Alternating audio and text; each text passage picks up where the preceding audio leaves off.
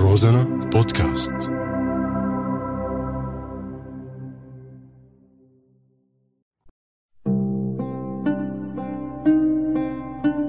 بعدك على بالي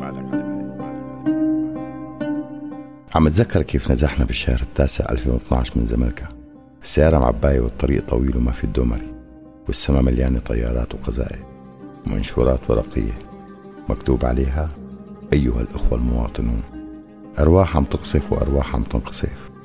ووجوه عم تبكي ووجوه مدهوشة ومصفرة وشي خايف وشي خايف لأنه مو خايف.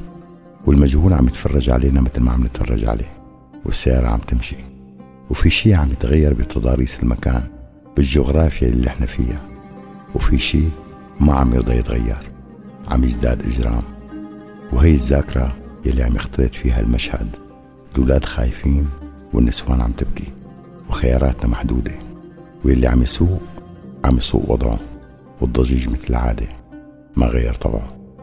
الطريق من سوريا لسوريا بيتحمل شوية وقت وبيتحمل شوية حظ وجرأة. واللي نفدوا من الموت بهداك اليوم ما نفدوا من الألم.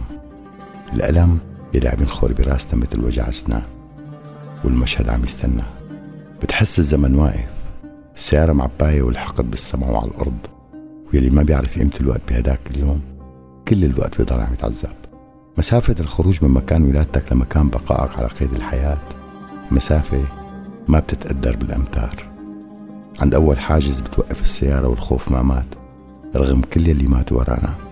بيطلع فينا العسكري على الحاجز وبيضحك علينا كيف هيك مشعلكين ومنكوتين ومصفرين وخايفين ومثل الغنم معباين بالسيارة. وبيسألنا بلهجته الساحلية الجبلية القح من وين جايين؟ قلنا له من سوريا. وين رايحين؟ على سوريا. من شو خايفين؟ من شو خايفين؟ بيجاوبوا صوت الميك بالسماء. بيسألنا ليش شو في بسوريا؟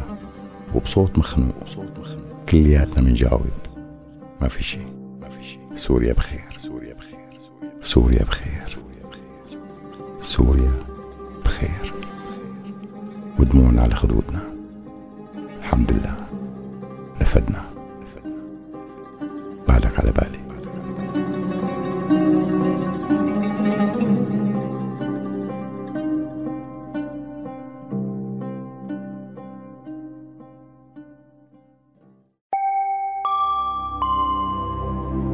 روزانا بودكاست